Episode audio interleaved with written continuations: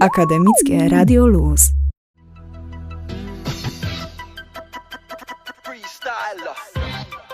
Halo, halo, tu Kuba Husarz. Rozpoczynamy kolejne nagranie serii Ludzie Wrocławia, gdzie przedstawiamy nietuzinkowe osoby związane z naszym miastem. Dziś moim gościem jest Paweł Skóra, mistrz świata, Europy oraz Polski futbol freestyle, a zarazem prekursor tego sportu w Polsce. Cześć Paweł. Cześć Kuba, cześć. To może zaczniemy tak prosto, tak zwyczajnie jak dla zwykłego Kowalskiego. Czym jest futbol freestyle? Futbol freestyle, czy triki piłkarskie, jest to sztuka wykonywania trików z piłką. E, jeżeli chodzi o początki, no to przyjmuje się, że prekursorem ogólnie freestyle futbolu jest Diego Maradona. Na internecie, jakbyś chciał, to byś znalazł dużo takich różnych filmów, na których Diego żonglował, bawił się piłką, umiał wykonywać podstawowe sztuczki takie jak na przykład trzymanie piłki na głowie. Później takim kolejnym zawodnikiem, który jest brany często pod lupę jest Ronaldinho, który też, też miał super technikę. No i tyle, tak, jeżeli chodzi o freestyle football, tak jak mówię, sztuka wykonywania trików z piłką do nogi. Jeśli chodzi o Maradonę, to chyba nie masz na myśli e, ręki Boga. No to akurat y, nie, chodzi typowo o sztuczki. Jeżeli chodzi o Diego, to tak jak powiedziałem przed chwilą, no widziałem dużo takich filmów, gdzie, gdzie żonglował, trzymał piłkę na przykład na głowie, na stopie, takie podstawowe sztuczki typowo futbol freestyle'owy potrafił wykonywać. No i co, jeszcze a propos Diego, tak na marginesie jest takie coś jak siódemka Maradony, takie określenie funkcjonuje, nie wiem czy o tym słyszałeś. Jest to żonglerka, która polega na tym, że musisz raz odbić piłkę stopą. Przykładowo większość osób jest prawonożna, no to przyjmujemy, że pierwsze podbicie musi być prawą stopą, później ma być prawe kolano, prawy bark, to masz trzy podbicia, później jest głowa i później idziemy w lewą stronę, czyli lewy bark, lewe kolano i e, lewa stopa. Czyli jakbyś tak popatrzył w wyobraźni, to miałbyś taki 7 podbić i to jest coś takiego jakby takie kółko. Pewnie wiele osób e, chce wejść, że tak zabawię się w grę słów, e, w Twoją skórę i przynajmniej przez chwilę poczuć się mistrzem świata. E, tymczasem do tego sukcesu daleka droga. Cofnijmy się do 2004 roku i pewnego filmiku. Czy to właśnie ten moment, w którym zobaczyłeś te wszystkie cuda z piłką, zmienił Twoje życie? Tak jak powiedziałeś, rok 2004 można powiedzieć był dla mnie takim przełomowym rokiem, jeżeli chodzi o zmianę zainteresowania, bo zanim nastąpił właśnie 2004 rok, to trenowałem piłkę nożną i w 2004 roku jeden z moich znajomych, kolega Mateusz, zabrał mnie do siebie do domu i pokazał właśnie filmiki z trikami piłkarskimi. Wśród filmików były m.in. filmiki z Ronaldinho, były też filmiki typowych futbol freestylerów, między innymi szwedzkiego zawodnika o pseudonimie Pale. Po obejrzeniu tych filmów byłem bardzo zaskoczony, że można tak panować nad piłką. Powiedziałem sobie, że też bym chciał mieć takie czary-mary z piłką i metodą prób i błędów po prostu zaczęło mi coś wychodzić. Najpierw oglądałem filmiki, a później wychodziłem i próbowałem powtórzyć to, co widziałem właśnie na tych filmikach. No i wówczas postanowiłem przerzucić się właśnie z piłki nożnej na, na triki piłkarskie. Przejdźmy może do kwestii zawodów. Każdy sport ma to do siebie, że e, są różne kategorie. A jak to wygląda w futbol freestyle? Jak wyglądają takie zawody?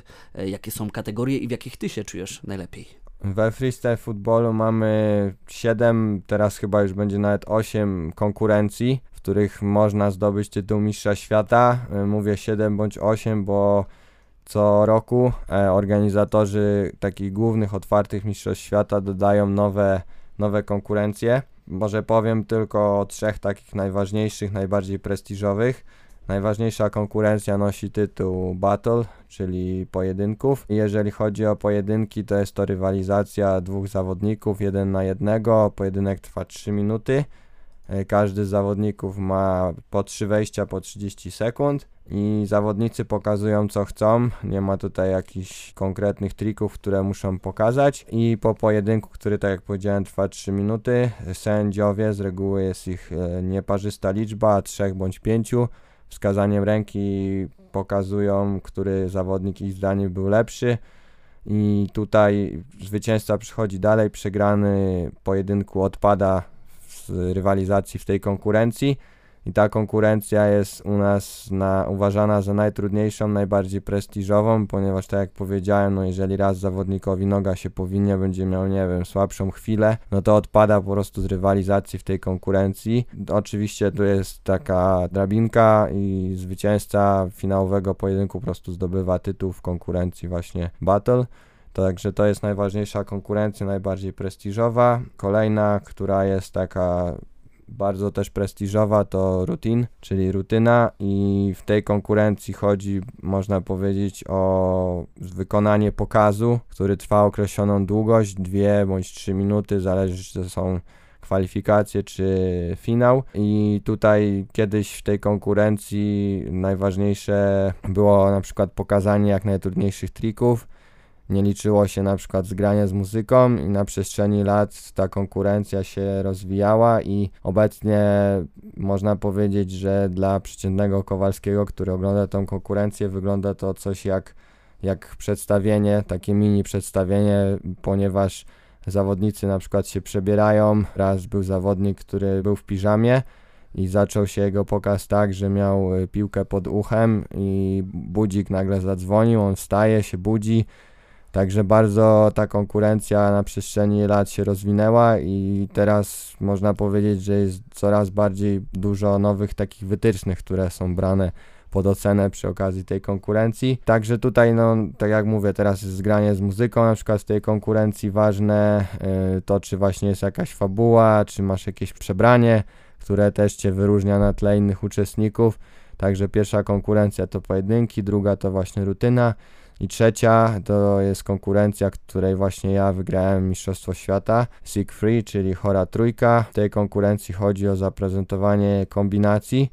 Kombinacja jest to połączenie kilku sztuczek, które wykonujemy jedna po drugiej i w przypadku tej konkurencji chodzi o wykonanie kombinacji składającej się z trzech sztuczek, stąd nazwa chora trójka. W tej konkurencji kombinację wykonujemy nogami w pozycji stojącej, podchodzimy do sędziów, y, piszemy na kartce, co chcemy zrobić, jakie połączenie trików i później mamy 5 prób, żeby wykonać tą kombinację. I tu się liczy, jak trudna jest ta kombinacja i za którym razem udało nam się ją wykonać. Także to takie trzy konkurencje, można powiedzieć, e, najważniejsze. Poza tym, tak jak powiedziałem wcześniej, no teraz tak 7-8 mamy, jeszcze są takie poboczne i oczywiście to jest sprawa cały czas rozwojowa, ponieważ z roku na rok organizatorzy Super Bowl, tak się nazywają otwarte Mistrzostwa Świata. Co roku coś po prostu dodają nowego, próbują jakichś nowych konkurencji, żeby też to tak nie było jednostajnie, żeby coś po prostu się działo. Mówisz e, przebrania, fabuła, to w takim razie futbol freestylerzy to nie tylko sportowcy, ale też e, artyści z tego co mówisz.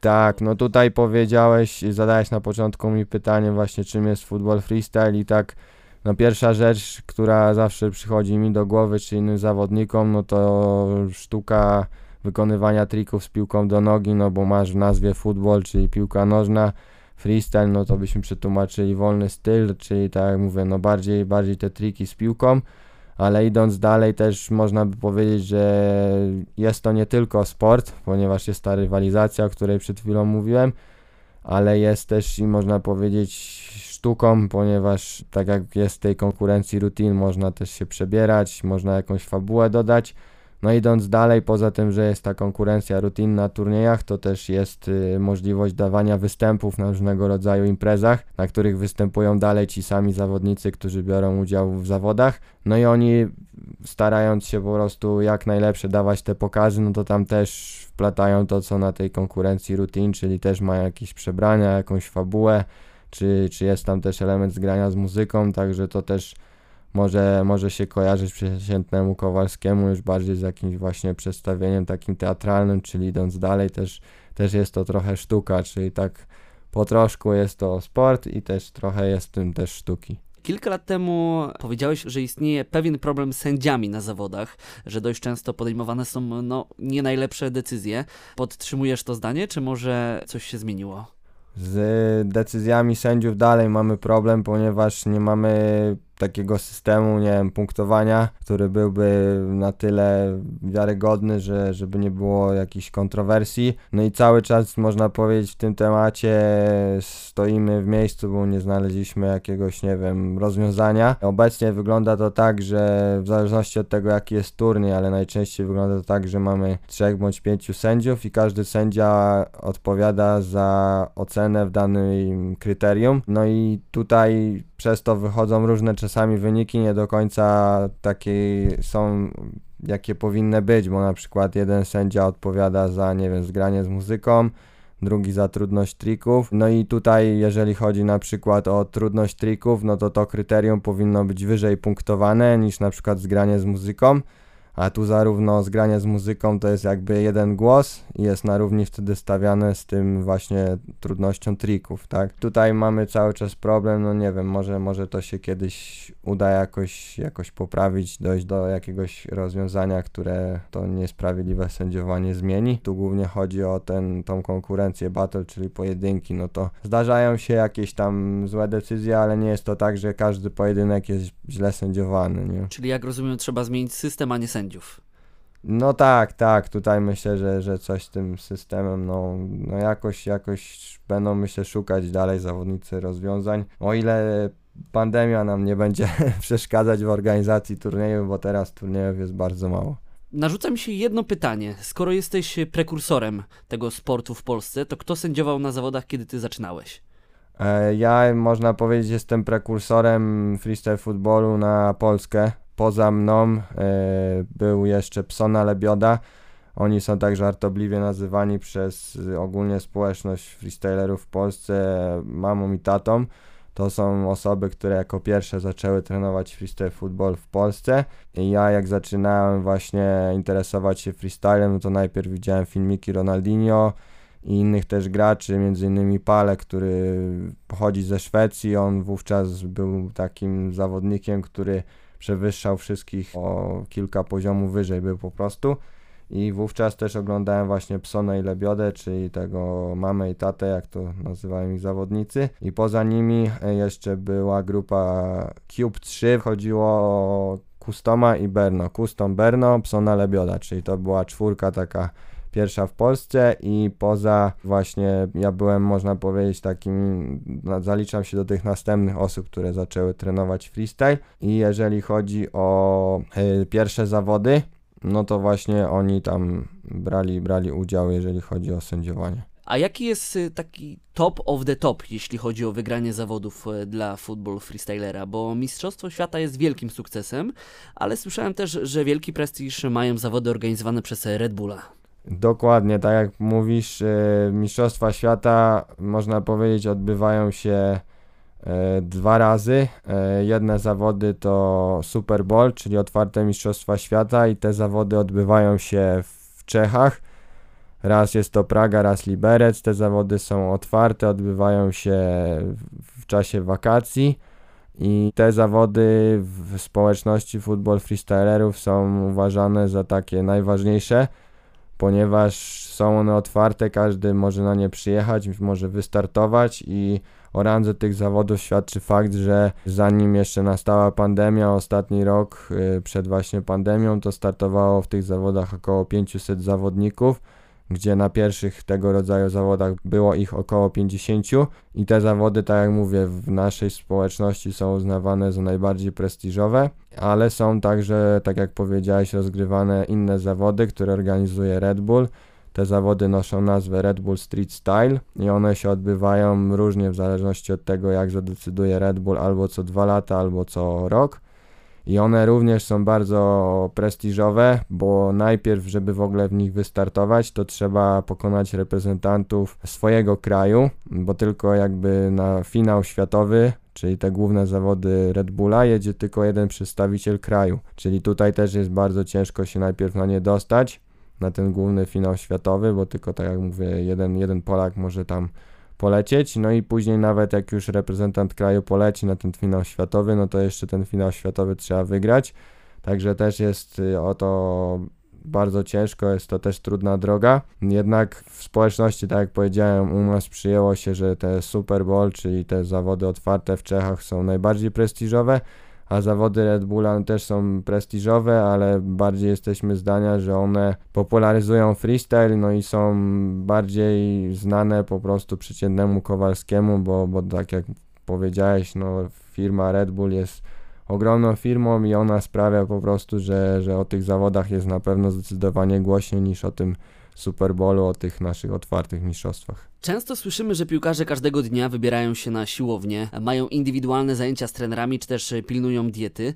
A jak to wygląda w Twojej dziedzinie? Czy na co dzień człowiek profesjonalnie uprawiający futbol freestyle musi rzeczywiście też żyć profesjonalnie?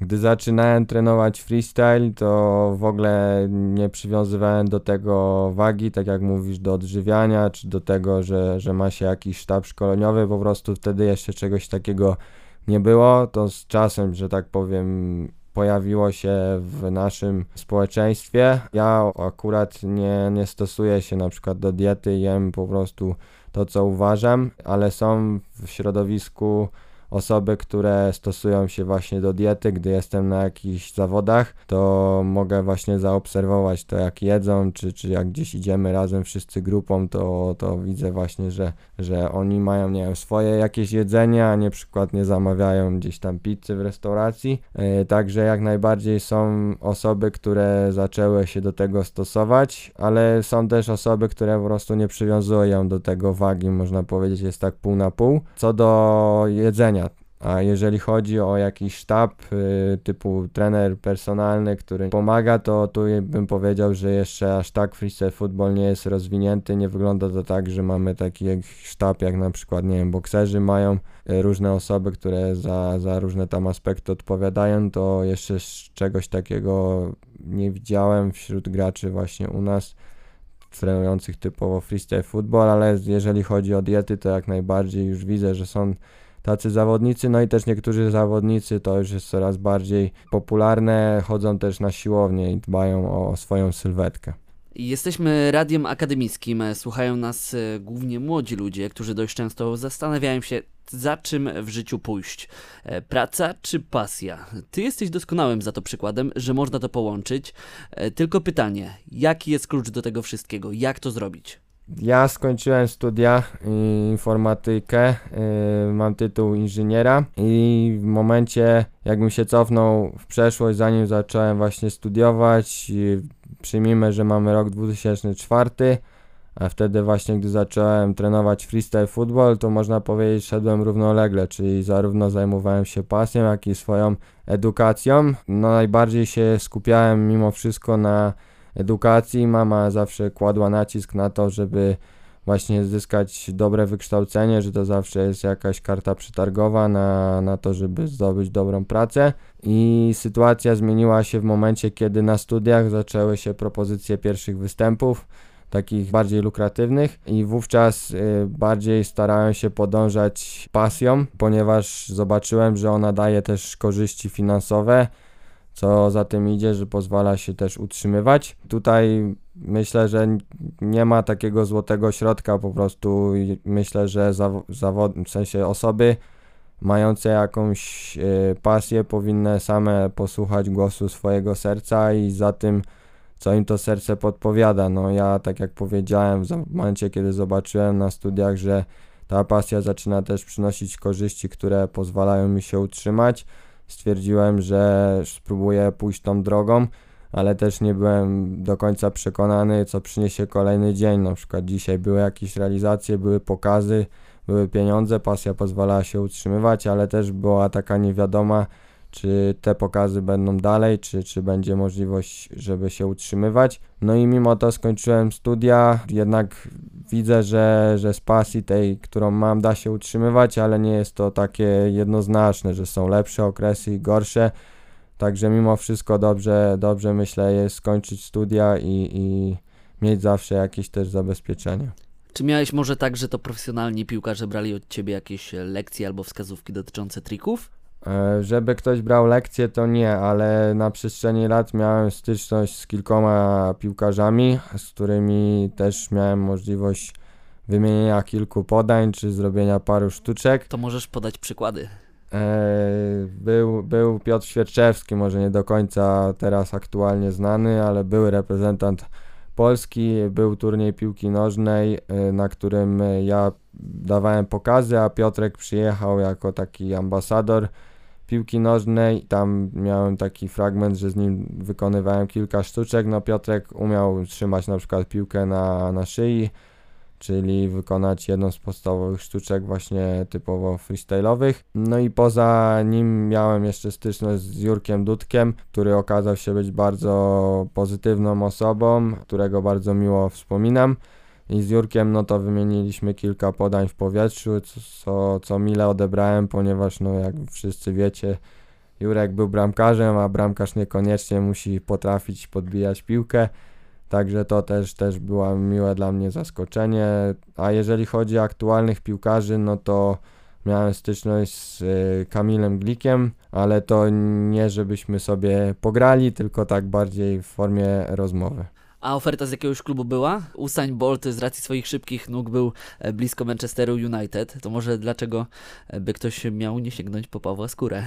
Co do ofert, to zanim zacząłem trenować freestyle, y, grałem w piłkę nożną i była to można powiedzieć podwórkowa piłka nożna, nie grałem wtedy w żadnym klubie piłkarskim. Czasami wybierałem się z kolegami na, że tak powiem, większe boisko, bo zazwyczaj graliśmy na podwórkowym boisku, a czasami wybieraliśmy się na boisko Ślęzy Wrocław i pewnego razu właśnie gdy tam graliśmy, to zainteresował się moją osobą jeden z pracowników ówczesnych Ślęzy i po tym następnego dnia zadzwonił do moich rodziców prezes klubu, który zapytał się właśnie czy, czy rodzice byliby zainteresowani, żebym chodził na zajęcia do klubu. No i tutaj można powiedzieć, była to jedyna taka propozycja jeszcze zanim zacząłem trenować freestyle. Wtedy może i dobrze, że tak się skończyło. Rodzice podziękowali grzecznie, ale nie przystali na tą propozycję,